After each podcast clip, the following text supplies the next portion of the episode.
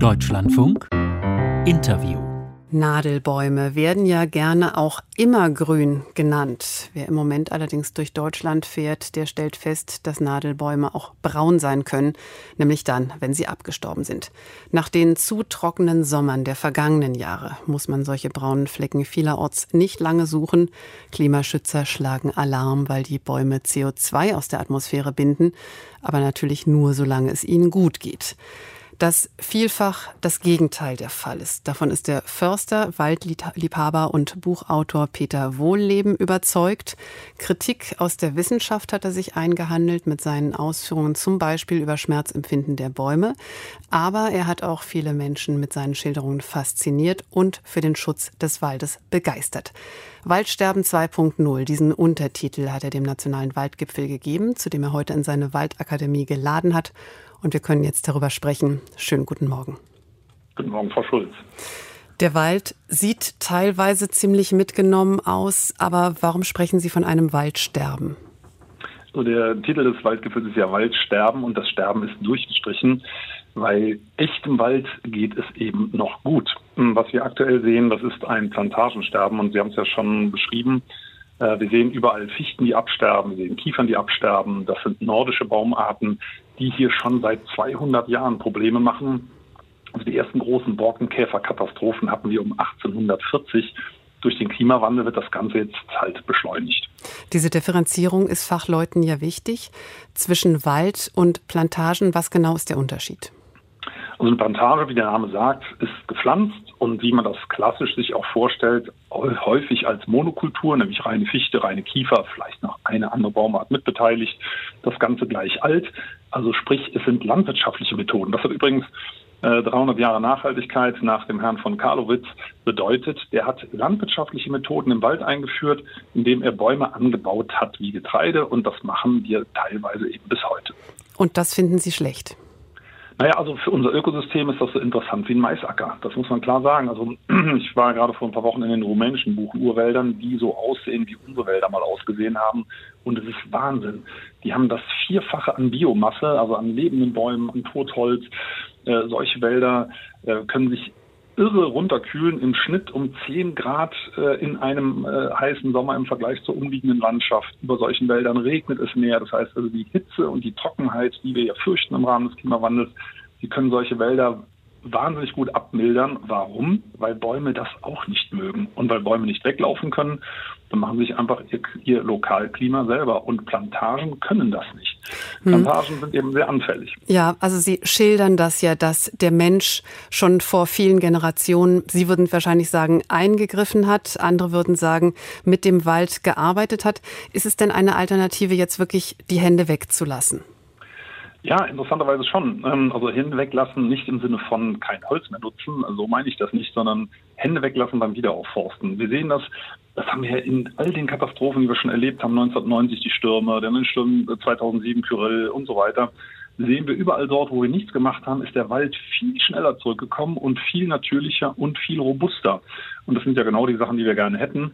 Äh, wir brauchen einen robusten Wald, der sich selbst organisiert und der eben möglichst gut das, was wir Menschen mit dem Klima anrichten, überlebt. Und dann können wir schauen, wie viel Holz können wir einem solchen Wald entnehmen, ohne ihn äh, so weit zu schwächen, dass er eben zusammenklappt. Ja, aber genau da müsste man ja die Grenze schon jetzt ziehen, nicht in irgendwann in ferner Zukunft, weil das Holz als Rohstoff ja auch aktuell gebraucht wird. Genau. Und das ist genau der Punkt, äh, den ich auch kritisiere. Wir diskutieren vom Bedarf her. Wie so ein kleines Kind an der Kasse irgendwas einen Lutscher möchte und sagt, ich will jetzt aber einen Lutscher. So ist das mit dem Holz und der Holzindustrie. Wir brauchen aber so viel Holz und deswegen nehmen wir uns das. Aber das Ökosystem verträgt es nicht mehr. Das ist eben der Punkt. Äh, der Wald produziert Biomasse ja nicht aus Jux und Dollerei, sondern für sich selber. Äh, weil, weil je mehr Biomasse ein Wald hat, desto kühler wird er eben, desto mehr Wasser kann er speichern. Und äh, wenn wir ihn zur Ader lassen, werden Wälder wärmer. Das kann man sehr schön per Satellit messen. Das ist auch gemacht worden über 15 Jahre. Und dann sieht man, wenn wir viel Holz nutzen, wird der warm, Wald warm und die Bäume fangen an zu sterben. Und was ist an Bäumen pflanzen oder Bäume zu pflanzen? Was ist daran falsch? Also ist grundsätzlich erstmal nichts falsch, aber also äh, wenn wir zum Beispiel Bäume pflanzen, das machen ja viele wirklich hochmotivierte Menschen, auf Kahlschlägen, die vorher die Forstverwaltung selber verursacht haben, angelegt haben, dann ist das Greenwashing, weil diese Kahlschläge müssten ohnehin wieder aufgeforstet werden. Wir vermuten, dass die in vielen Fällen sogar illegal sind, selbst von staatlichen Forstverwaltungen. Also das wäre Greenwashing. Wenn aber zum Beispiel Maisäcker wieder aufgeforstet werden, äh, wo überhaupt noch kein Wald war, das ist eine sinnvolle Tätigkeit.